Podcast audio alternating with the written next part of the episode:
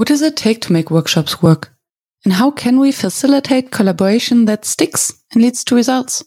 My name is Miriam Hadnes, and with the Workshops Work podcast, I'm on the mission to find the magic ingredients that make workshops work. Today with me on the show is Stefan Fothe, and we speak about thinking tools and discuss whether or not we can facilitate other one's thinking. So stay tuned. And by the way, if you don't have pen and paper at hand to take your own notes, scroll down to the show notes to download my free one page summary. And now lean back and be inspired. Hello, Stefan. Hello, Miriam. Welcome to the show. Thank you very much. I'm so excited that we are recording live in Melbourne. Yes, it's very exciting. And recently you told me about your thinking tools and yes. how they facilitate not conversations, but thinking. Yes, it's something that I don't want to say I fell into, but I'm really grateful, if that's a thing, for COVID, for making me rework how I think about facilitation. Wonderful. And I cannot wait to dive into that. And I always start with the same question. When did you start calling yourself a facilitator? And actually, do you? I do, but I don't get to talk about facilitation very often with clients. It's just, yes, and I do facilitation. That's great. But could you just do the thing that, whatever, in a very uh, outcome orientated? When did I start? So I have a background in adult learning and edu- education, and I was teaching at university, but that's not facilitation. And then sort of I fell into facilitating for a non-profit organization called WYSE International. And they do leadership programs, 11 days residential for emerging leaders around the world. And that's when I started to really sort of understand what facilitation is as opposed to training, as opposed to teaching, and also as opposed to coaching. Mm-hmm. So that was about 2013, I think. And sort of since then, I'm, I'm fairly clear like in terms of language, I think my language is more I don't do training, I build capability. Mm. So I lead with capability, I don't lead with facilitation, but it's really what I do. The tool or yeah. the, the skill that you're using is yeah. facilitation. Yeah. Why do you think is it not a common practice? Or why wouldn't you use the term facilitation with your clients? Why don't they understand the value of it? I think it's sort of it's not an outcome it's a process right? It's a way of doing things to facilitate. And i think clients in the first instance are more interested in what are you going to do for my people and with my people? So i normally lead with the outcome. And once you get over this threshold and people really ask you how do you work? if they are interested that's when sort of I, I go into it's not training it's facilitated. And this reminds me of a trap in which we often fall as entrepreneurs in general that we fall in love with our process yeah. and how we do things so much yeah. that we forget about leading with actually the problem yeah. um, and the solution that we bring and the transformation. Yeah. And very often I don't get to talk about facilitation because as soon as sort of people are clear on the outcome, they say, yeah, go ahead and do that. However you yeah, do that. Yeah. However as long you as do we achieve this. Yeah. Yeah. But I think for the people I work with, for them, it's really important. Mm. And probably if we ask them, they would probably have a balance of outcome and process in how they describe it. Yeah. A lot of people say, sort of safe space. I got to experiment with things. I didn't feel judged. Yes, all the things that sort of derive from facilitation. But without putting this umbrella term over yeah. it. Yeah. Yeah. I get that. And I wonder, so I know that you have a background in consulting. Yeah. So you've been trained, air quotes, who is one of the big four? Um, it's Boston Consulting Group. Yeah. So what have you learned about facilitation consulting and leading with the problem and solution instead of the process from your time there? So there are two things. One is I was at BCG and I was the head of learning and development. So I look at this from mm-hmm. like two angles, right? So one is the problem solving methodology that sort of consultants do. And the other is how I would teach this methodology. Mm-hmm. In terms of how I teach it, it, is sort of you work with very smart people and they're really motivated. So that's all good. but it's kind of, you need to, you need to understand sort of a lot of them join very young and has a lot to do with their identity. And so it's not just about learning skills. It's because it's about becoming a consultant mm. with the mindset that comes along with it, with the maturity you need to have. So I facilitate a lot for that sort of arriving in the role as opposed to just skills because mm. it's a very privileged situation because almost the skills on some level will take care of itself. But what you really want to facilitate is that they grow in the role. And when I work with more experienced consultants, for instance, my focus is often on how do you update your professional identity to where you currently are? Because once you get promoted two or three times and you still have sort of a junior mindset, but now you're leading people, mm-hmm. it's just like you're just a pain for the entire team because you either want to do things still yourself or feel like you have to prove yourself like a junior person. Yeah. So uh, I think that's more where I create a lot of value is just sort of the the context around the skills. Yeah. And I find this very interesting because I think that's a crack in many organizations, especially when they move from startup to scale up, yeah. where they promote people based on their technical skills and suddenly they're managers, but they don't have the mindset, as you said yet. Yeah. How do you teach a mindset or I think you used the word, how do you upgrade? Upgrade. Or up, update, I think I said. Update, but upgrade. yeah, yeah. A mindset. I think that's the outcome, right? And we, we very often, it's very easy in the world we operate in as facilitators to take the outcome for the process. Mm-hmm. And I have that a lot with change. So I steer away from a couple of words coach, facilitator, change. because they mean like anything and everything to everyone. And in change, it's, it's the same, right? Like uh, leaders come to me and say, can you change the mindset of my people? And you know, like we have to reboot. Yeah, like we have. I don't know. We have to be more end to end, to be more customer centric. We have to be more integrated, less siloed, whatever it is, right? But the essence is, can you change how my people think? And as a as a sort of as a target description, that's fine. But when you go through the process, I always find you have to start with how people relate to their work. Mm. And if I talk to people and sort of I want to help them sort of grow as humans, if you like, and how they relate to their work, I would sort of explore how they relate to their work, why they do things, what makes them nervous, what they enjoy, and then sort of introduce. Like, for instance, I coach one CEO and I always ask her, and she appreciates that. If the organization could talk, what would it want you to do? That's more coaching than a facilitation question, but sort of it changes the direction of thinking. Mm-hmm. And I do the same sort of with people who want to or need to step up and say, what would be the most helpful thing you can do? Mm-hmm. And very often, sort of that changes the way of thinking. And through that, through that process of relating differently to the work and to yourself in the work, I think that's when you get sort of the, the more vertical or personal growth. Mm. And sort of suddenly people say, okay, I understand now that things will never settle. I have to settle. You know, like, and so it's just getting in a, a more mature relationship with what's happening. Mm-hmm. And I think, I think of facilitation of doing this with groups.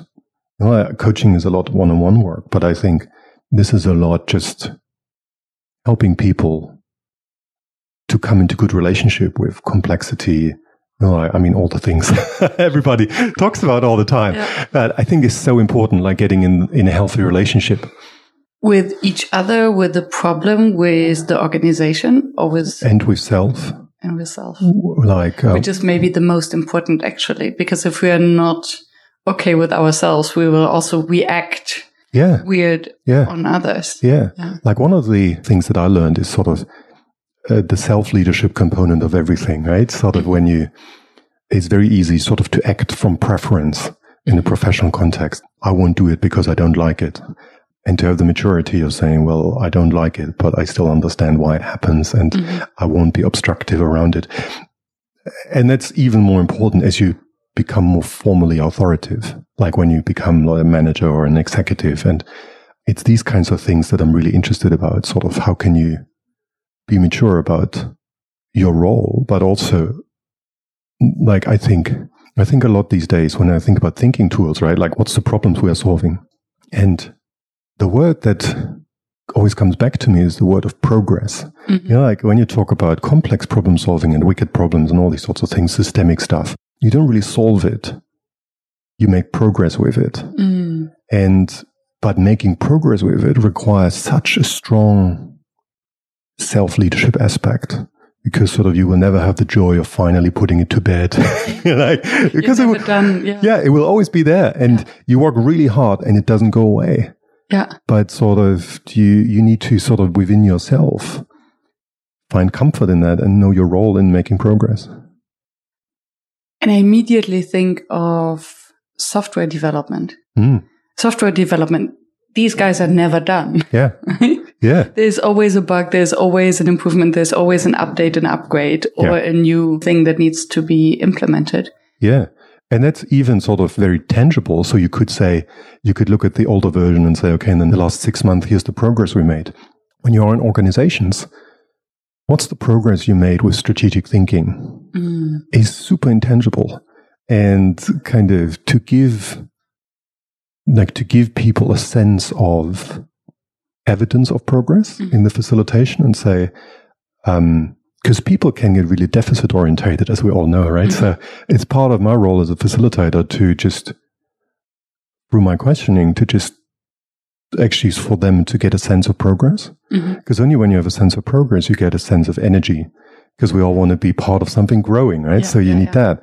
And then the third element to this is, I think, get a sense of hope, which you also need from a sense of progress. Mhm. And hope is a really interesting one because in German, as you would know, there's a word called Zuversicht, Mhm. um, which is sort of, it's not just sort of some abstract hope of believe in God, but it's sort of, it's, it's a positive outlook grounded in past experience. Mhm.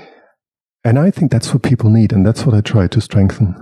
Yes, and in the word Zuversicht, there's a, a word seeing.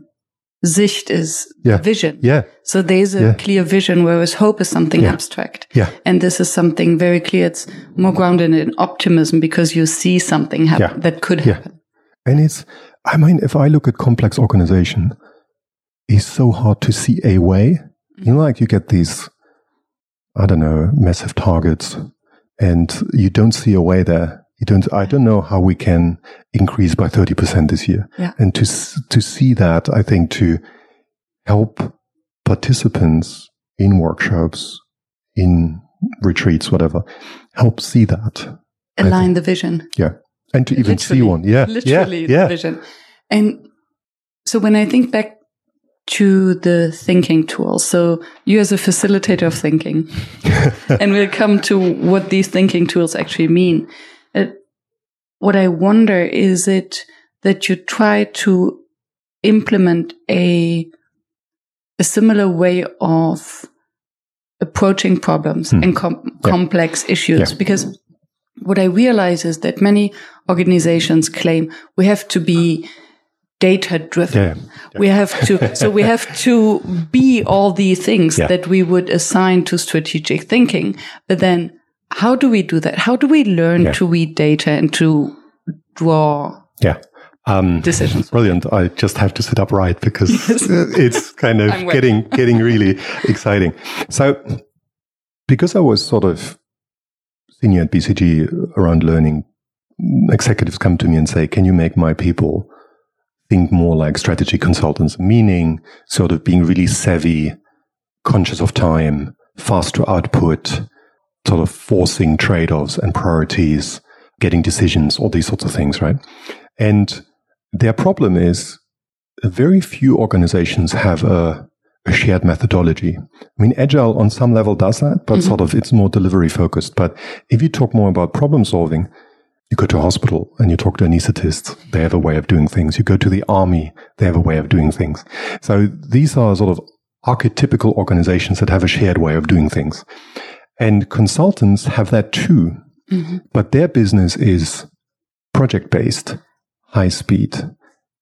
And they they build a business model from having their way of doing things Yeah. and thinking. Yeah. So they won't give it away. They sell you the solution and not the process. That's the Yeah, difference to yeah, facilitators. Yeah, yeah, absolutely. Um, and the point is, even if you would sell the process, the process is relatively meaningless Mhm. in a normal organization that's not built on project work, that doesn't have the incentives, all these sorts of things. So I tried that. And I mean, all consultancies try that, right? And teach people the methodology.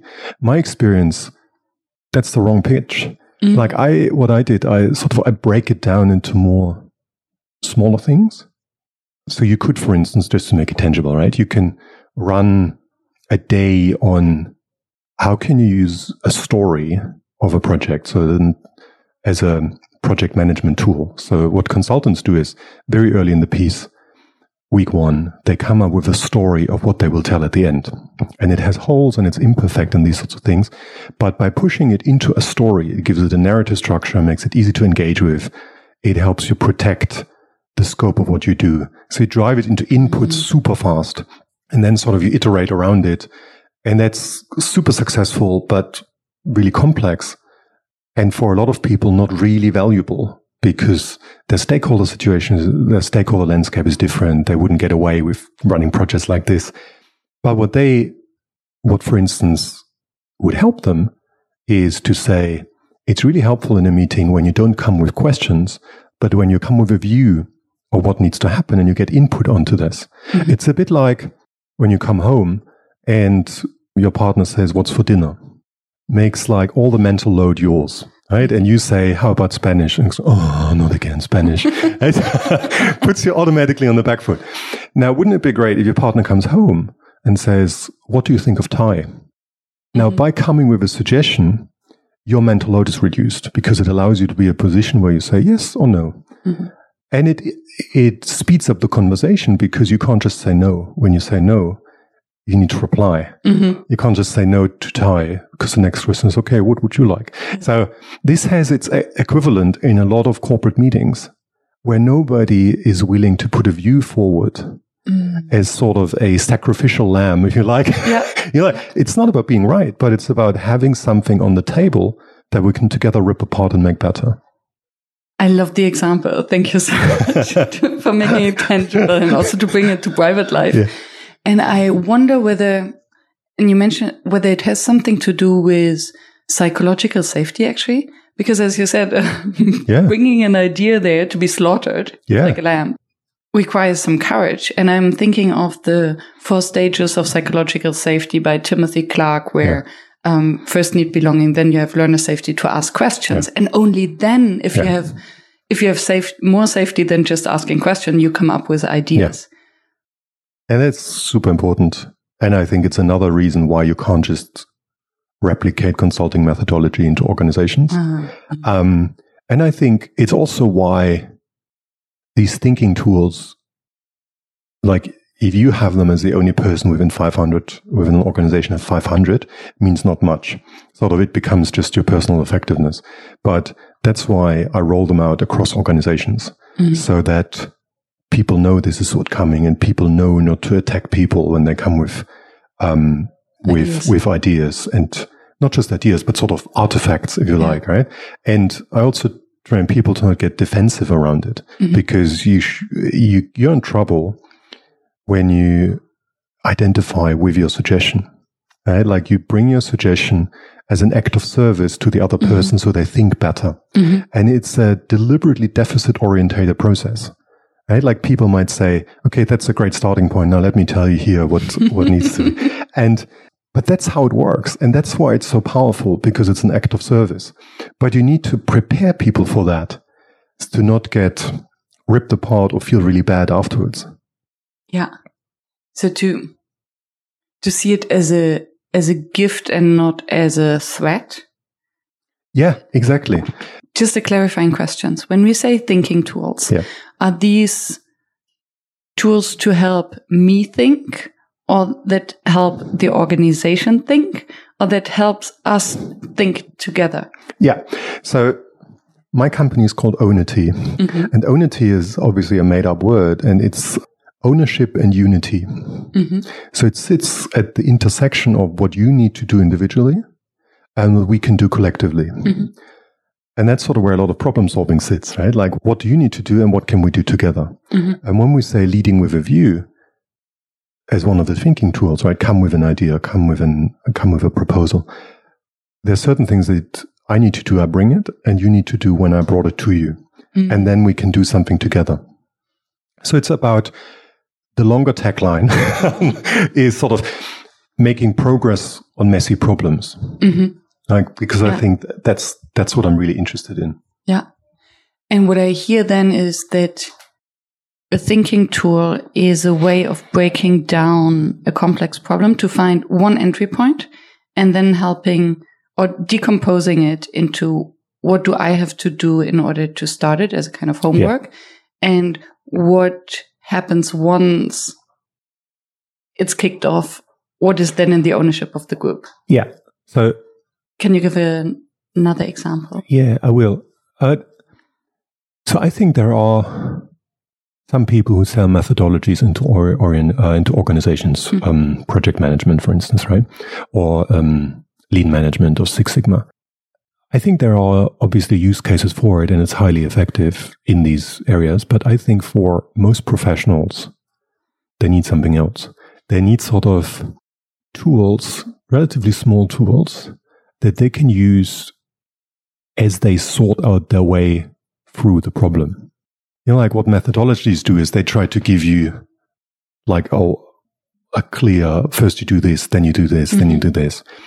I'm not sure uh, outside of specific use cases that's super helpful. So what I try to give people something bite sized so they can put it together for themselves as they go through it.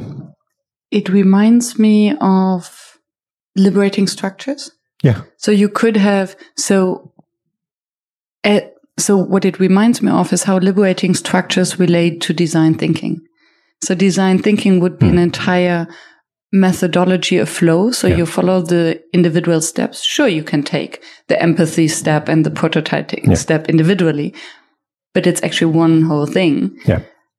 And what liberating structures does is it offers individual activities yeah. that you can mix and match depending on the problem or topic you yeah. want to. It's similar and it's kind of it's just lower threshold. Mm-hmm. I think in organizations, it's also what I like. My my theory of change is I stir up organizations with with these thinking tools, sort of, and um and the mindset that comes with it, and then the word I have learned to stay away from is sort of knowledge application because it just really trivializes the whole act.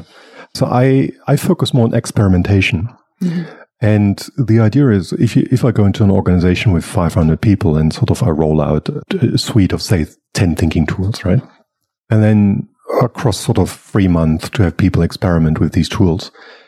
And the idea of experimentation is you're not attached to being successful, you're attached to trying. That's the measure of success. Mm. And then I trust that if 500 people try, what sticks will stick.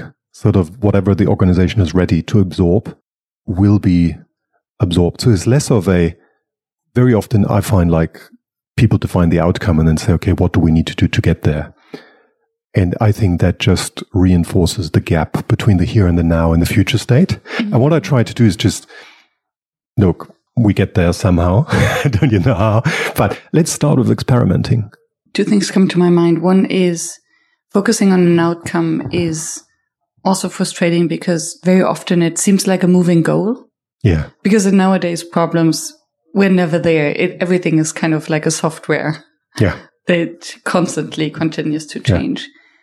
And we used to use waterfall in yeah. project management where everything is laid out and we know exactly what we have to do. But by yeah. the time we arrived, everything is outdated. So it's basically teaching or finding a new way of looking at the problem and interacting with each other. Yeah.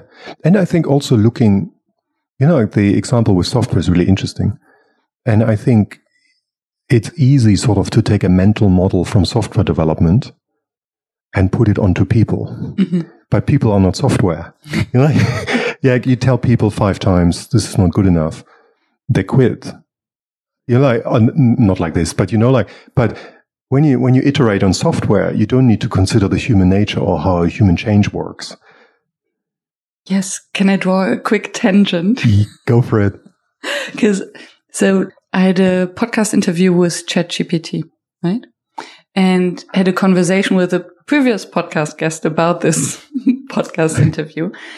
And what we realized is that in order to get information from software, from AI, we have to be very precise and we can tell it to iterate that it's not good enough a million yeah. times and yeah. it will get better. Yeah. And on the one hand, we learn to be very precise and we wish that sometimes with humans would give as distinguished answers like, as an AI, I cannot answer this question, but here is what I can answer. And we wish that we would have this rapid feedback with hmm. humans um, because we take all the emotions and attachments out. Yeah. Two stories come to my mind. One is when I work with junior consultants and you sort of have them role play client interviews and you task them with sort of finding out some, some data, whatever, some context. It's really natural to treat the other person as sort of a mystery machine and you have to get the data out. you know, like, and it gets really mechanical. So that's really interesting, sort of, as opposed to just letting people talk. And the other thing is when you iterate on content, right, the, it's deliberately deficit orientated. You don't really spend much time on making it saying what's great about it, but you go to what's missing. What's missing? What else could you do? How could you go deeper? Is this really helpful for your audience? And that's sort of iterating on content is very, very different from giving humans feedback. And a lot of people who work in an iterative environment struggle with that because no matter how good their proposal is, it comes back with red ink. Even if it's great, right? But it just means it helps people to make it even greater. So if they infer from the red ink mm-hmm. they did a bad job, they will always feel like they did a bad job. Yes. And at the same time, so it's really, it's a catch 22 because when I get a piece of work to comment it, to give yeah. feedback, I want to add value yeah. To the work, but also to my own time. So yeah. it's cognitive dissonance kind of, I want to be a good person, but, and therefore I want to use my red ink, although I know that this might be frustrating for the other person. Yeah, what you need is the maturity to separate out iteration and feedback and mm-hmm. say, I give you this back and you see a lot of red, but actually it was really good it helped me. Like what you really did was you unlocked something for me, and that's when the red ink came. Plus, you don't need to take red ink, right? Uh, but uh, makes it less dramatic. Yeah, makes it less dramatic. But you know, like that's what I mean when I say maturity, right? To say me giving a suggestion to you allows you to make things easy, and I expect it to be red. Mm-hmm. And I need to separate out the red ink from whether or not I did a good job. Mm. I need to ask you, Hey, Miriam, what did that do for you? Was that helpful? And then you say, yeah, I thought it was great. It really helped me to push even further than I would otherwise. Or you might say, well, it was a bit sloppy because here and here and here. So, but it's the maturity to not sort of take from input into your work for this to be feedback on your performance. But these are the kinds of things that we need to become better at. I have a similar thing with tension like a lot of people equate tension with conflict. Mm. And you feel like, hold on, like we need to have the maturity to see there's a systemic tension. So if there is no tension between your chief marketing officer and your chief finance officer, mm, something's wrong. Something is wrong. And you can perfectly like each other, right? But kind of your work is set up to be in tension with each other. And that's haha, intentional. Um, but I've never thought of yeah, that. But you yeah. know, there are like systemic tensions in a in an organization, and that's how the big picture fits together. But if people want to get out of tension, it will be diametrical to if they want out of good tension. Yeah. Right? It will be diametrical to the actual sort of intention. Yeah, and the yeah, and the value creation, right? So what's the tension you need to hold? What's the good one? what are the distortions you can do to good tension then it becomes toxic mm. when you make things personal so i think that's another it just gets me sort of when you spoke about maturity yeah it's and, another example we are opening a lot of boxes yeah. and each, of, each of these boxes yeah. could be a rabbit hole and put feedback on, on the list to come yeah. back to it i find it fascinating with the tension and Thank you for the reminder because uh, we often forget how important the tension is. Yeah. And especially in the workshop, it's all about tension release, tension release. Yeah. Because without tension, there is no aha moment. Yeah. There's no, and it's in the release and the, ah, yeah, that the learning happens. And still, I think many would now sit in the audience and nod like, yes, of course. And still we're taking it personal. So, yeah. And I think it's also a matter of, yes, maturity. It's a matter of culture yeah. and it's a matter of personality and personal yeah. preferences. To what extent do I feel comfortable with tension? Maybe even playful with tension. Yeah. Or am I a people pleaser? I have a tendency to people please and then I don't like tension, even though I know that it's needed. So what would be your trick or your hack, hashtag thinking tool, or a workaround to make sure that an organization grows into this maturity to understand the value of this tension? There's different value in the different roles that people play. Like a people pleaser plays a valuable role as long as it fits within the bigger picture, right? And I would say everyone has a role to play in making a system successful. And some of the roles come easier to us, and some of us require to step more into something that's difficult to us. And I always use the example of extroverts and introverts in meetings, right? Mm-hmm. So for introverts, the job is sort of to speak up more and to put themselves out. And for extroverts, it's kind of to just pause their own processing through talking and do a bit more listening or something, something like this, right? It's all very stereotyping. But my point is sort of we all are on a journey to playing a role with good tension. And our, our journey is different. So my journey to good tension is different from yours. Mm-hmm. And I just have to find my own, right? And when I, when I facilitate that, I always try to facilitate on this meta level and say, what do you personally need to do in order to unlock your next level with good tension? Mm-hmm. And people will say different things, right? People will say massively different things. But as a facilitator, I don't really care for what I care about is that everybody has something that they work on with a shared goal. What that is can be very different. Mm. Something really happened in my brain this intention, being yeah. intention yeah. with each other, intentionally intention, yeah. and how to facilitate this process because I think it's also, and I don't want to go too deep and into the personal history space, but depending on how we relate to conflict, I find it always fascinating to speak with friends or even in groups on what is our relationship to conflict from a family. How have we dealt with conflict in families? Because for instance, in my family, we love and we hate each other very loudly. so conflict means, yes, we can shout at each other, but it never means that we don't love each other. Yeah. And it never means a breakup. Whereas for others, shouting at each other could mean a breakup or could mean yeah. letting someone down. I think that's why I love working in groups because that's what you bring out in what I might not bring it out, but it naturally comes out, yeah. right? When people say, well, for me, it's actually just accepting that not everybody does conflict like I do, right? Yeah. On my household would be a great insight for, for the group to hear. Another one sort of where listening to you sort of takes me is sort of, for instance, the illusion of alignment. right? Like this, like is such a, a phrase of like, we have to be aligned as an organization. And I just did the same thing. You say illusion of alignment. I say yes, yes, yes. Yeah. so I laugh, assuming that I know what you mean. Yeah. But actually, I don't know yeah. because you're a black box. Yeah, very true.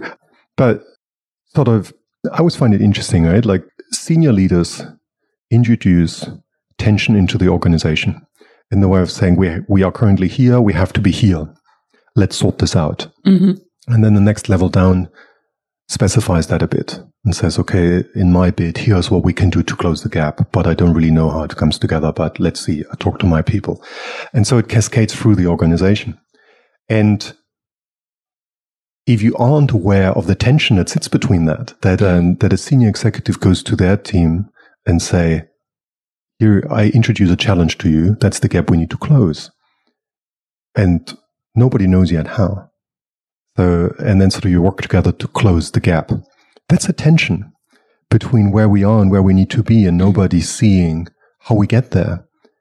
And you see dysfunctional strategy getting out of the tension And you see it from leaders who take it all on themselves to, I need to like tell my team what to do. Micromanagement? Yeah.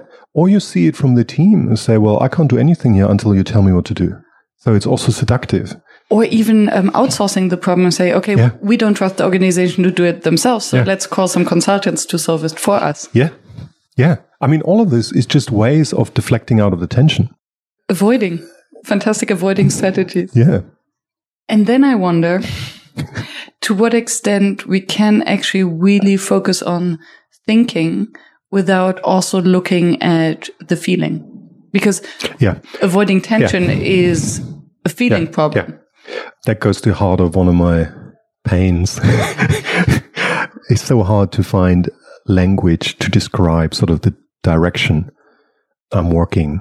I once did a program a couple of years ago in a bank and we called it entrepreneurial thinking. Mm-hmm. Went so wrong because sort of everybody came and said, I make them an entrepreneur. But it's not. It's just sort of, we, what we wanted to do is sort of capture this mindset of making a contribution, being proactive, being savvy, sort of being mindful of everybody's time, being smart how you collaborate, all these sorts- all the things we've been talking about, right? Being mature in understanding systemic things around you. And I really struggle to come up with a good word. So if everybody out there has a good phrase, I'm all I'm all ears. And I came up with thinking tools, but it's not to dismiss emotions. Indeed, when I when sort of I map out my framework, it's the um, I already said sort of I think about it as unity and ownership, sort of the individual and the collective. And the other dimension we need to integrate is emotional intelligence and strategic perspective. So I can use my emotional intelligence in all of this to my own benefit. Eh, Like I can be really good at relationships and I make my life easy through that. I can be really good at managing myself and I make this to my own advantage. But the thing is, I think the future is how can we use emotional intelligence in pursuit of what's strategically important? Because this is where our advantage over AI sits. AI is better in all the strategic stuff Yeah. than we will ever be. But it's about the interrelations Yeah. that how can it go wrong because of human things Yeah. and tension Yeah. That will never be solved by AI. So we Yeah. have to learn that. Yeah. And sometimes mm. I do some work with sort of non for profit and for purpose organizations. And like for people to sort of understand where an organization needs to go in order to sort of fulfill best its vision and the grief that can come from this because it needs to grow or it needs to change or it needs to let go.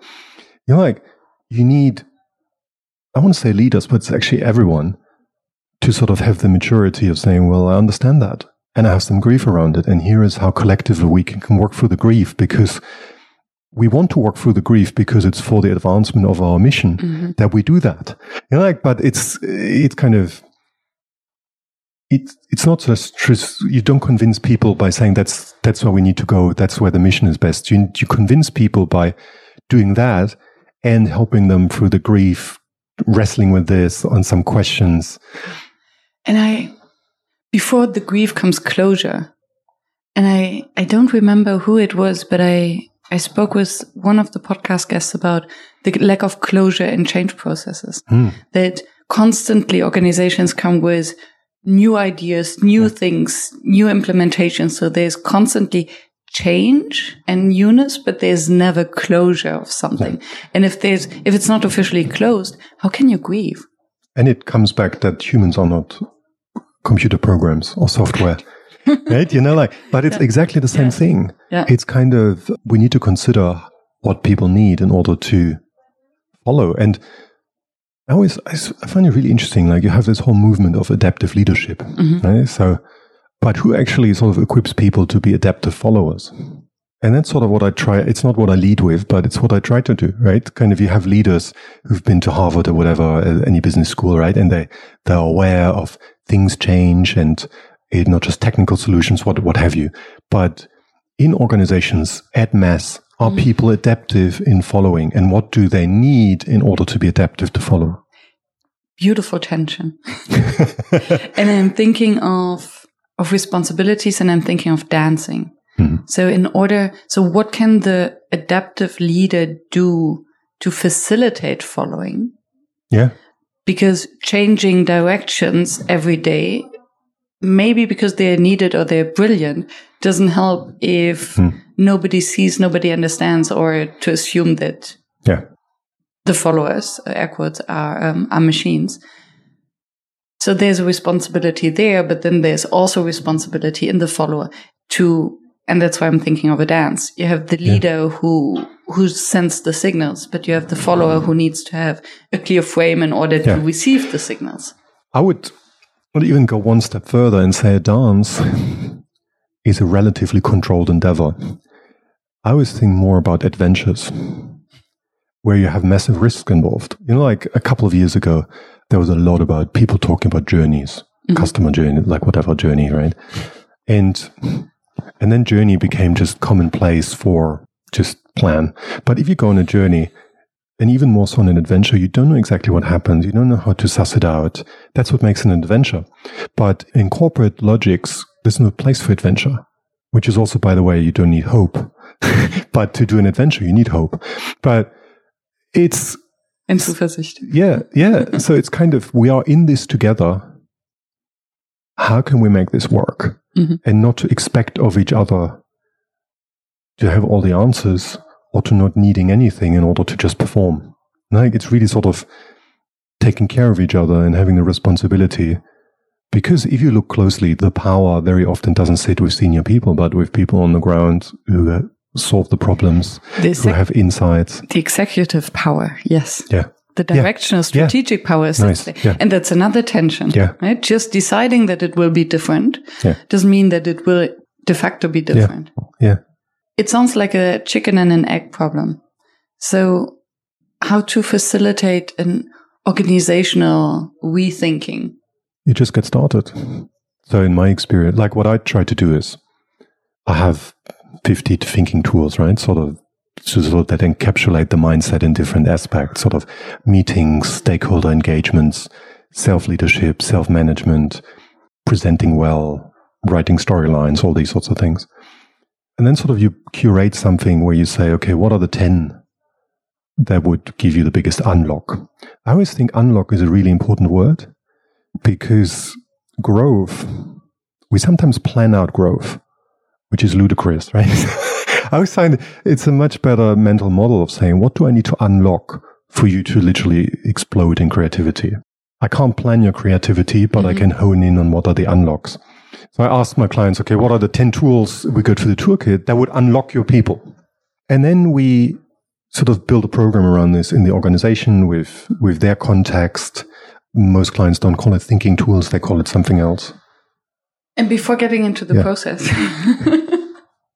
because there is one. yes, I, I, I trust. I'm wondering the how do we know what there is to unlock? For instance, yesterday I won my first half marathon. right? Hey. Yay! And half a year ago, I thought that I'm incapable of running longer than 10 kilometers in a row Yeah. until someone asked me, have you ever tried? Yeah. I realized Yeah. no. So what did I have to unblock to make this happen was clearly my belief system, my limiting beliefs. And then I realized that I have to build the muscles. Yeah. So these would be two things that what I hear in your story of the unblocking. How do you find that in a, in an organization? I find we have to sort of be mindful not to get too far ahead of ourselves. So I always think like, what would unlock the next level for you? Mm-hmm. Even if leaders want you to be five levels unlocked, like what's the next thing? So if we go back to running, right, I would not say what, what would unlock you to run a marathon mm-hmm.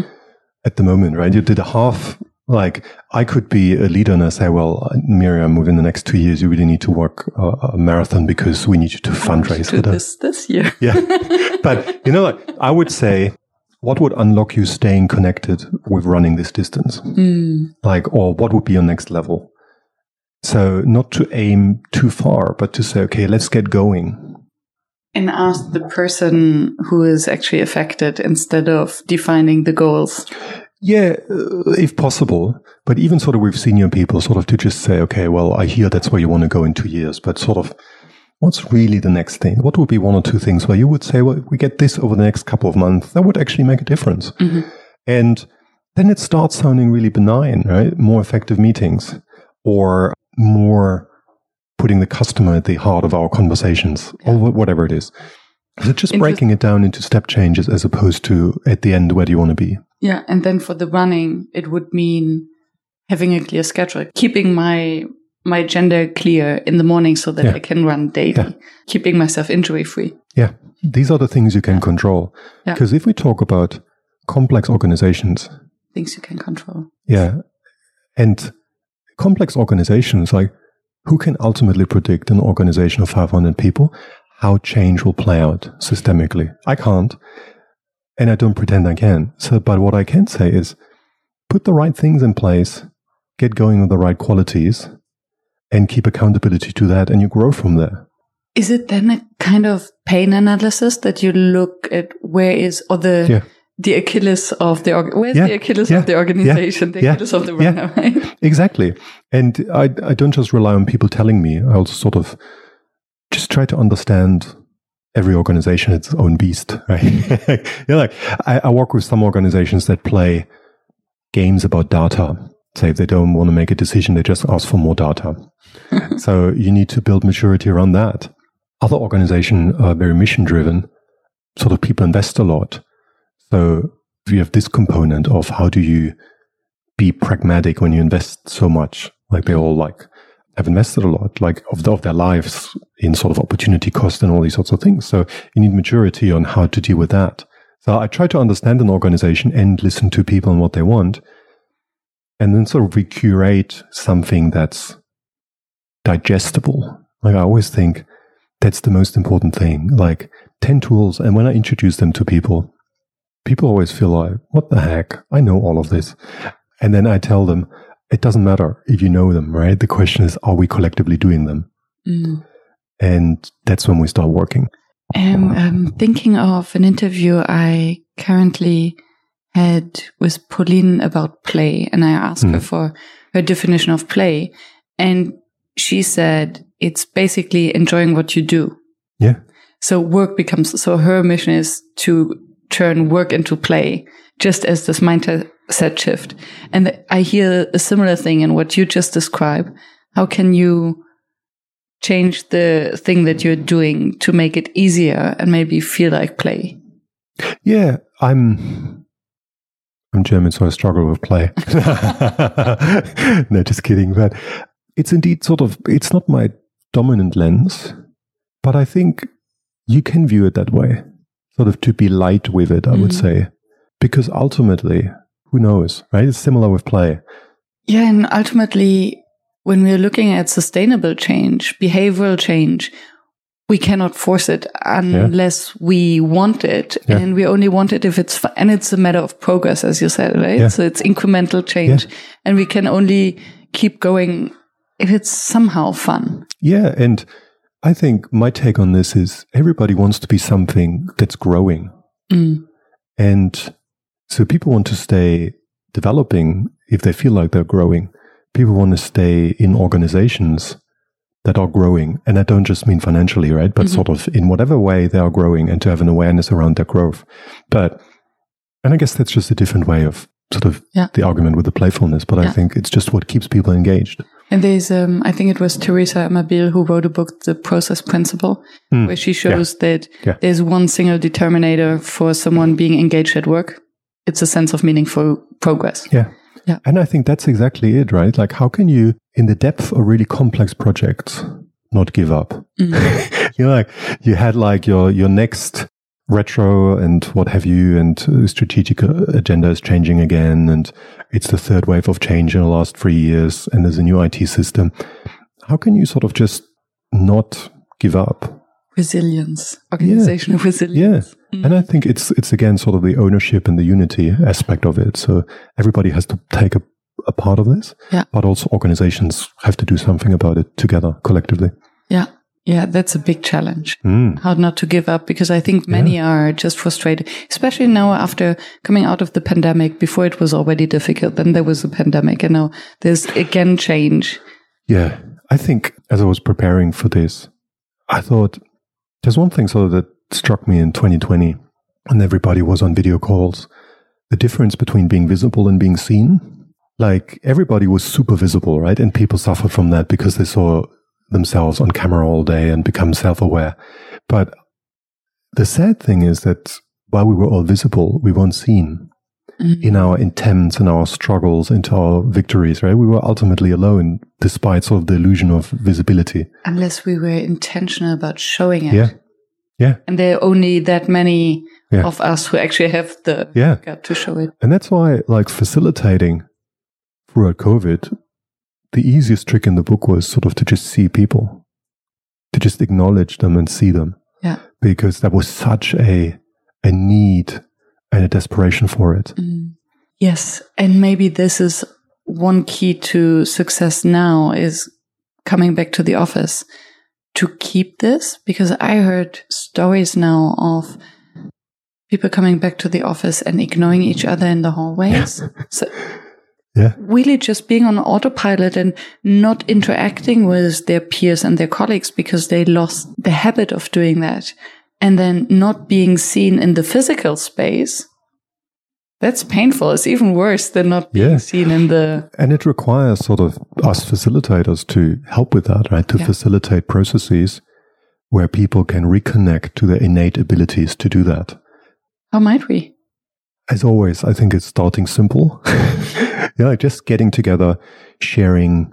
I still ask people. I, I had a, a senior leadership retreat just the other day. So we're out of, not out of COVID, but you know, like normal lockdowns and these sorts of things. And I asked them just to share with hybrid work. What's their context at home? How did they set themselves up? What's really working for them? What do they consciously need to work with because it's attention? And it was amazing. Like just for people to share and to listen. I think it's also like all time classic is always like listening exercises because we, like there's so much selective listening that goes on in Zoom calls mm-hmm. as opposed to really sort of being with someone, just learning about the person. I think just virtual meetings for all their advantages sort of can take away some of our best skills. Yes. And I think the relating it to your private life. So showing a piece of your non-corporate self to yeah. each other without it being too risky. So how do you deal with a hybrid yeah. um, environment? What do you have to adjust to? What are the tensions at home? I think it's a brilliant question because everyone can relate to that. And then we can relate to each other in our humanness. Yeah. Yeah. I think there was a lot of focus on just getting on with the work. Mm-hmm. And now we need to sort of take some of our blinkers off because suddenly the the potential is back to what it was. The potential of being creative together, thinking big, thinking long term, not like if you talk about sort of tension, right, and holding tension, you hold creative tension in the room physically mm. easier, longer, more productively than on a three hour Zoom call. And I I wonder whether this is true. And I'm relating this to the hashtag silent quitting and to something that you mentioned earlier, this feedback, feedback piece, feedback yeah. thinking tool. And I wonder whether throughout the pandemic and working from home lockdown, we have unlearned to actually sit long enough with mm. attention. Yeah. And it's easier to just log off, blame the internet, choose the flight instead of the fight yeah. mode, which is I think not constructive in the end.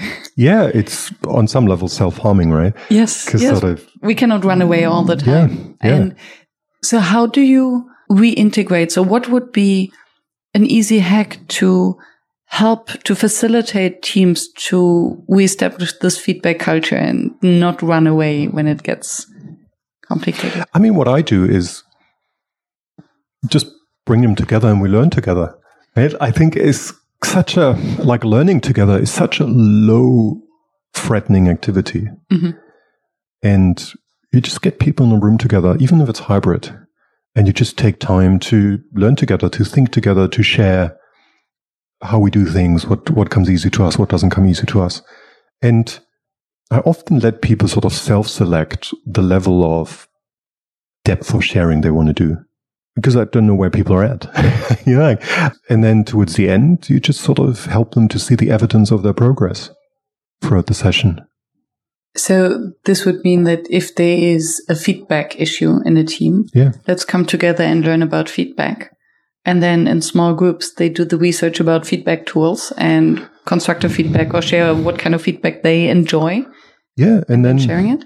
yeah. And then sort of, I'll probably give them a simple feedback framework to, to practice rather than just talking about it.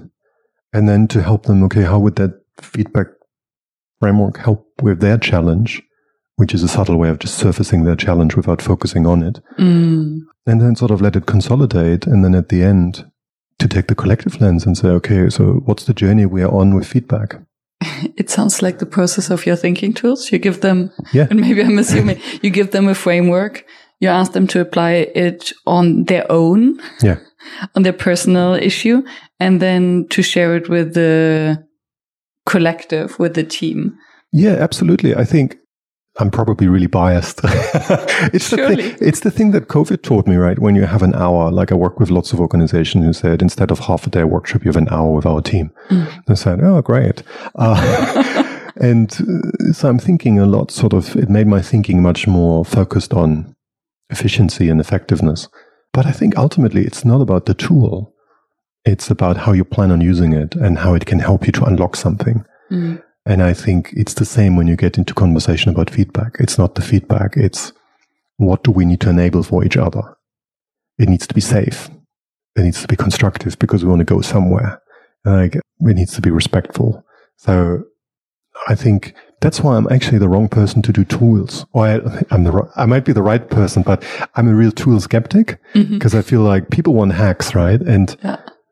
what, what I give is tools that help you to grow as a person Mhm. And they just look like professional tools. but I think ultimately, sort of, it's the maturity and around feedback as well. It's so funny that you're saying this. The tension between the professional and the personal learning. And I realized that was uh, Never Done Before, the community that I host, most of the members joined because of professional growth. I want to learn and deepen my Yeah. facilitation skills. And they all stay because of personal growth. And and that because that's the real kind of motivator Yeah. for most of us. and I think it's interesting you say that. And I think when it comes to when you touch the realm of personal growth, I think we as facilitator have a real responsibility to not be intrusive. And that's why, like, I always tell people, I don't know if any of these tools work for you. You are the expert of your context. So what we want to do is just explore if and how they could work for you. And if you say at the end, this was not helpful, I will apologize for wasting your time. But it's kind of like, if it gets personal, people need to be in control. And if we talk about conflict, right? I just can't march in and say, like, you know, be intrusive on how people should do conflict. I have to be really careful and need to give people ownership over the process. Mm, not so much the process, but whether their own their own process, not the facilitation process, but their own process. Because otherwise, I just perpetuate the problem. And otherwise it doesn't feel safe. Yeah. If Yeah. it gets personal, people Yeah. need to be in control Yeah. because otherwise, Yeah, of course they will want to run away. yeah. And I have to like Mm. what I really learned is sort of being judgmental, like some uh, non-judgmental. Damn. Um, no, uh, it's kind of like like every behavior, every behavior is rational. Mhm. It might not be functional, but it's rational. Yeah. So there's a logic to why people do the way they do it. So I have no right to question the the rationality of their doing. I can work with them on sussing out if it's functional or not, but that's different than saying that's crap. Yes. Because they will find their own rationale for their behavior. Yeah. So yeah. at least for them, it makes sense. Maybe not for Yeah. us. Yeah. And it's always about agency. Like just last two weeks ago, I ran a workshop on accountability. And we spent time on that it's actually not about the key is not holding someone to account. The key is the other person letting you to hold them to account. Because if they don't, you will not hold them to account. They will deflect the hell out of it. Say, know that was because of Frank of IT didn't do their gig. You know, like Yeah, you yeah, go like uh, below the line. Mhm. So the key with accountability is do you allow someone else and yourself to hold yourself to account? This is so true. And that's why I always feel like your agency, your like you know your context. I'm not telling you what to do, right? I have something that works for a lot of people, and BCG and what have you. I have my spill, you know, my spill, but it's kind of ultimately it's your choice. Yeah.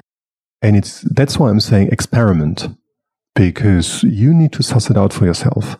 Your context is too complex for me to come in and say, here's what you need to do. Mm-hmm. I help you to find your unlocks, but I can't find them for you. Yeah. Brilliant. And I think that's, that's also facilitation superpower to facilitate a group and individuals to do something without telling them what to do. Yeah. Because at the end, I mean, I'm the first of all, don't tell me what to do. yeah, it's professional. professional hazard. I'm the same. Uh, yeah. Yeah. And still, we want, I had a amazing conversation with another facilitator the other day about exactly that. How often do we ask people what to do or tell them what to do? Close your eyes now. And then, well, we talked about how this can bring up previous trauma and we don't know, but we're telling them to close their eyes. Or another one recently got triggered by more and more facilitators telling the group to breathe. Like, Yeah. don't tell me to breathe. Yeah. So what is it? How can we give them the agency to choose and still holding structure? I think that's the, Yeah. And uh, it's interesting, right? Like I talked about more after after session what people take, but I think it's also true what you say with in sessions, Mhm. the process in sessions. And I mean that's why it's such a great um, sort of job full of privilege. Right? It's a real privilege to get close to people. You have to be mindful to not step on toes. You work like on, on really sensitive areas sometimes without knowing it. And you have to be ready to admit failure, uh, adjust, apologize. Generally, sort of, I think one of my mentors sort of was always like, do no harm as a first, as a first principle. Yeah. Do no harm. to know how. And I think it comes from a really cool place of, there's like, believe in people. hmm Uh, I don't need to kick your butts into action. It comes from a negative, very negative sort of picture of what human, how humans operate. But to say, well, do do no harm and create something positive, and people want to be part of it and Yeah. join join in. Yeah. What makes a workshop fail, according to you? Can be many things. I think, really many things. It depends, sort of.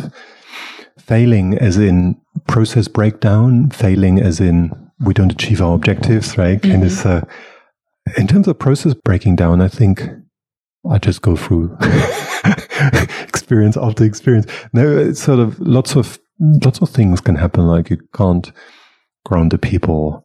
There might be something else in the system that you're unaware of. All these sorts of things. I think more common for me is sort of I don't want to say workshops don't fail, but I think when you're open in what you want to achieve and you see the positive in in things, it's kind of more like, okay, we didn't get to where we wanted to go, but let's look at the meaning that we got from that. Mm. So Mhm. I struggle with the question because I think you always make some progress. And that's sort of the majority of the concept of progress. Two things come to my mind. One is about responsibility. Who is responsible for a potential failure and um, process breakdown? And the other one is how much time do we then make for learning? Yeah. Because I was just thinking of the situation that you meant, okay, if at least there was some sort of learning, Yeah. then there's no failure. But if we don't allow time to actually admit, debrief, reflect on what Yeah. has happened in the room, but everyone leaves being puzzled, frustrated, Yeah. angry. Yeah, I think it's kind of, if you can call a failure 80% into a workshop, that's really good. Because then you have 20% to talk about it, like to make sense of it, to make meaning of it, and to sort of get closure on it. I think the hardest thing is when you can't drive it into action at the end or into alignment. And then sort of to, and then you have like two minutes left and say, okay, what narrative can I offer to the, because I don't have time to evoke, like to get a narrative with them. What's the narrative I can offer to an audience is super hard. Interesting. Yeah. And this for me would be an example where the responsibilities with the facilitator. Yeah. So how can they make sure that there's more time than just two minutes to Yeah. bring it to a closure Yeah. and to have alignment or at least the next step. Yeah. And uh, I think it's a lot of team coaching that comes in there. I remember like in my team coaching, so for me, sort of it, it blends, right? But sort of in team coaching, what you learn is sort of to keep a real eye on the, not just the process that you run, but the process that the group goes through Mm. and Mhm. kind of to just relate to this and to sort of have meta conversations about it. Like, are we going where we want to go? Are we having the right conversations? If not, like, what's what's stopping us right now? Yeah. But yeah, so I, I think without this, it gets really easy to be attached to process your own process, your own sort of running a process Mhm. of just sort of getting through something and needing to get somewhere. Yeah. Yeah. And it comes with the, I mean, it's also, I mean, I know that lots of people listen to, to the podcast sort of of different levels of experience. And I think that's one of the things as you become more senior, where you can actually then after workshop go to your sponsor and say, we didn't get what we got to, but I think it was still meaningful for these reasons. Mm. And that's not a, and the trick is to own that genuinely, right? Like it's not an excuse, but it's kind of, look, we share, like, without saying this, we share this responsibility. And I really couldn't push harder. Yeah. And you cannot force an outcome. It's Yeah. not in your hands. You can just facilitate the process or create Yeah. the opportunities, the ways. And for me, and this is then also where the responsibility for the group comes in, that if they have the impression that it goes in a direction where it deviates or where they're not getting what they need in order to align and Yeah. to come to a conclusion, they also have to voice it to the facilitator Yeah. that something is going wrong And you see, and not just zoning out and Yeah. answering their emails. and you see funky dynamics between groups and facilitators, right? It's like if as a facilitator you push too hard, I'm always wary that you undermine responsibility because then they say, well, I only said yes because I was pushed. Mm. You know, kind of, it's really easy. Yeah, it's really easy for us to sort of crank up the heat, but it, it comes at the price of, well, actually, I didn't mean it. It was just, I felt pressured. Yeah. What remains your number one facilitation challenge? I think it's, it's intercultural stuff. And also, like, I, I coached for a couple of years, I coached um, a woman from Kuwait, which was really fascinating because you coach from really far behind. Because I can only relate to her on a human level, right? I can't relate to her on a gender level, on a cultural level. We could relate on an, or we did relate on an age level, but so you have to be really mindful of what are your assumptions and you facilitate from really deep place because you don't really know what's possible for someone. And I find this was really instructive for me, sort of my own assumptions about the world, about what someone should do, not do, what's possible. Yeah. You know, like it's kind of it's an ongoing journey, and I mean really journey because it's kind of you need hope that people hear you and understand you, and vice versa. And that's not all. You can't always control that. So I think that's something I'm really working, and it's different cultures, it's different genders, different age groups. Uh, working, so it's just sort of getting beyond my own little personal context. And that's all the visible stuff. Then you have all the invisible stuff, which Yeah. is company culture, Yeah. industry culture, Yeah. past experiences. Yeah. And I think sometimes my challenge is also, now that will sound very meta, but to retreat too much Mhm. and sort of to sort of to overemphasize that I don't know and therefore can't say. So sometimes it's also in service of the process to take a calculated risk and to signpost it as such, right? Look, I don't know how this speaks to you, but from what I hear, it looks to me almost like as if, like just like to Stating something. yeah, to sort of as a calculated risk to help people advance their own thinking and to push them. Because if you overemphasize too much Yeah. that you don't understand anything, you don't create a healthy tension. Yes. Which is funny because it brings us full circle Yeah. to where our conversation started, right?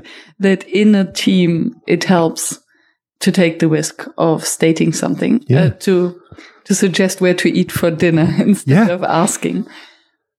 And yes, I think for the facilitator, I wonder why. Well, no, I don't wonder why. I think it's safe to lead with questions and the I don't know. Is it always the best? And because maybe there's still a lot of misunderstanding about what neutrality means. Yeah. And I think, and that's what I hear from you, as long as it's in service to the group Hmm. and not just us showing off, look Yeah. at what I know. Yeah. I think it's super like helpful to share observations and suggestions as long as you signpost them properly Mm. and you allow the group to tell you're wrong. Right? I think that's super important. And for that to happen, you ha- need to have created this safety, Hmm. openness with Yeah. the group. Yeah.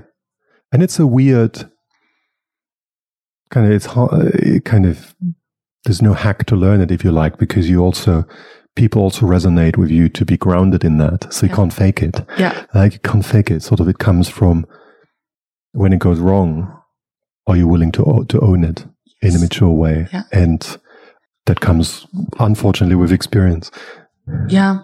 The tension between authority and humility. Yeah. Because as a facilitator, you do have authority. You do tell people what to do. yeah Maybe we find better ways to do that, but still we have a process and we guide them Yeah. through that. And then to, to give them the opportunity to flip that and criticize or at least Mm. question or challenge the facilitator and authority. That Yeah. requires the group to feel safe and the facilitator yet to own Yeah. it, as you say. And then the masterclass to that is if one or two people in the group criticize you to not react to that, but to widen, to widen it and say, okay, is that a is that a sentiment that the group shares? Yeah. So it's kind of to localize it. Is it just one or two people? Is it the group? So to do that before you jump into responding, because I've seen that sort of where one person doesn't like it is is sort of um, loud about it, and then sort of facilitator reacts. So Mm. kind of to broaden it, and that's that's kind of Mm. that's not easy because you're under pressure, you're on the spot, and to say, okay, hold on, let me just get this straight. And then to find a way that people make it safe for people to find a way to tell you if they agree with that, or also if they don't agree with a member of their group, which Yeah. also requires some risk, right? Yeah. So Yeah. to stay calm in that heat, because it makes a material difference if you have a group that doesn't like what you do, which means you need to react or you need to respond, need to do something about it, or if you have one or two people. and who these people are. Yeah. Are these the leaders of the rest or these participants, Yeah. team members? Yeah. And Yes. also, what's the meaning of them speaking up, right? Mhm. Some people are just critical and they make a living out of being critical. And so some people, that's a real risk they take Yeah. to share that. So there's a lot's going on in the moment. And I always find that's the beauty of our job is kind of to, to dance with that and sort of to sort of to be fast without being rushed. hmm Yeah. And to act without reacting. Yeah. And I think, yeah, I think that's really one of the high arts of how to act when someone voices Mm. criticism during a facilitated process. Yeah, and they might not talk to you, right? They might talk to their past. If, like if someone criticizes you for asking them to close their eyes, Yeah. you just have to acknowledge, okay, that's not me. I mean, there is something about you which is okay. Was I attentive enough? Mm. Should I have done this? But park that because we are very often we're just a vessel, Yeah. and what people react to is just something else. I think in 99% of the cases, um, Yeah. even outside the workshop. Yeah, it's like we hear we hear things that are totally unrelated to the person who's speaking to us yeah, and then project yeah. yeah that's where the inner game comes Mhm. acknowledging that One of the best things I heard was um, that was about coaching, but I think it's similar to facilitation. When someone, so a senior leader in an organization, and uh, she said the first question to ask any executive coach is, "How much work on self have you done?" And I think it's the same with facilitators, right? Mhm. Like, how much work on self have you done? Because to your point about authority, right? If you don't have a healthy relationship with authority, you might be a pain. You know, like, and that goes both ways. Yeah. Like, you might have too much or too little of it. You Might be ashamed of your authority. So it's kind of the work on self that is a real differentiator over the years. And then again uh, to the to the software updates we're never done No, no. the work on self is never done. There will always be trigger points. Yeah. Um, but then to own it, to acknowledge, Yeah. The or to trigger repair. Yeah, the trigger points won't go away, right? But how can you get in relationship with your trigger points? Yeah. So they are less acute and you actually can work with them. We can do things despite them being active or something like this. Is there a thinking tool for that? That's the thinking tool for everything. Uh, no, but I do, I do have a, I do think self leadership is so important. Like, what's the first question you ask yourself? Like, uh, just to give one example, a lot of people, when they get work, they ask themselves, okay, how long will this take me? A terrible question because you go straight into maximum delivery. Better question. Stress. Yeah, better question is okay, given all my other things, how much time should I spend on this? And then with the time I have assigned to what's the best thing I can do? Mm. Like, but it's the Yeah. same thing. It's just how do you lead yourself? Yeah. And it's the same with facilitation. True. And this example also makes me think of the Eisenhower matrix. So the, is it urgent? Is it Yeah. important? Where do I locate it? And hence, how much time do I Yeah. allocate? Because every task takes as long as we allocate to it, Yeah. or is short. And, you know, like, but it's asking people to take risks. Yeah. And we need to be Mm. cognizant of this, right? If you ask someone to be pragmatic, sounds good. But in essence, you ask them to take risks. So you need to make it safe for them. You need to make them make the choice. Yes, in this instance, I am pragmatic and it's worth the risk. And you say that being pragmatic means taking risks because there's always a trade off. Hmm. And Yeah. either or. So being pragmatic means that we have to say no to something in order Yeah. to say yes to something else. Yeah. Including sort of level of detail. Mm. And like you can, do- like, I always find it interesting when people say, this presentation will take me eight hours to do. And I say, okay, what could you do in three hours? and so that's asking them to be pragmatic, but it's asking them to take a risk because they know What can you leave out? what can you, what can you leave out? I will get critical questions, but it might still be worth it. You know, you might get two critical Yeah. questions, but two critical questions might be worth five hours. And then what comes to my mind is was it Ernest Hemingway who said, if I've had more time, I would have written a shorter letter? Yeah. yeah. One of. So then the question, how long will the presentation take you to create? Or how long will it take you to create a shorter presentation? So who is actually the bottleneck and whom are you Yeah. presenting to? Yeah. Right? Yeah. Also very interesting because in short time we can just copy and paste all the information we find, but then it's non-curated information. Yeah. I and would, then what do we leave out? What do we Yeah. put in? I always find it um, one of my pet things is when people come, I've done 80% of the work. Here are 150 slides. All what you need to know is in there. That's technically correct, but you haven't put it in a narrative structure and therefore it doesn't mean anything to me. So you, your count is not the 80%, your count is at zero. You're like, and then you can, you can give me an imperfect narrative structure or an unfilled, uh, unsort of backed up narrative structure, but you need to give me a narrative structure until, unless I have nothing. Which is interesting because it also connects back to what you said in the beginning about the mental model that you learned Yeah. at the consulting Yeah. agencies, that you have a narrative structure with holes and then you know exactly what questions to ask in order to fill the Yeah. gaps and thereby make it easier. For instance, like one thing was always, if your client agrees with you, don't spend any more time on it. Mm. which is completely unintuitive. But focus on the issues where there actually is, there are issues. and I mean, that there might be it things. so comfortable. yeah, of course, right? And Yes, you want to be, you want to be complete and all these sorts of things. Yeah. You don't want to expose yourself by doing something pragmatically. And that's where the self leadership comes in, right? To say, well, that's a risk I take because I want to get home for dinner. Yeah. So there's a whole nother thing about sort of trade offs between professional and personal life that people sort of aren't aware that they are actually doing. But yeah, it's kind of what I try to do is sort of just capture a certain mindset that I think will be even more important as we go in the future. And not only in organizations, but personally, because then what I get from this conversation and the complexity Yeah. is that the thinking tools are also connected to feeling tools and it's for Yeah. everyday work on ourselves or a task. Yeah. Yeah. And helping us to give it a concept and being, and maybe that's the crucial point to be aware of the complexity. Hmm. Because it all starts with self awareness of the topic. And then we can find the holes Yeah. in the narrative. And then we can ask the right questions and look for the right tools. Yeah. Thank you. That's why I facilitate thinking tool and I don't teach them. Wonderful. Yeah. Poof. Mic dropping moment. right? Mic dropping moment. Thank you, Stefan. Thank you, Miriam. Thank you for staying tuned and for listening to the show. I know how busy you are, and I appreciate that you're sharing your two most valuable resources with me and my guest, your time and your attention.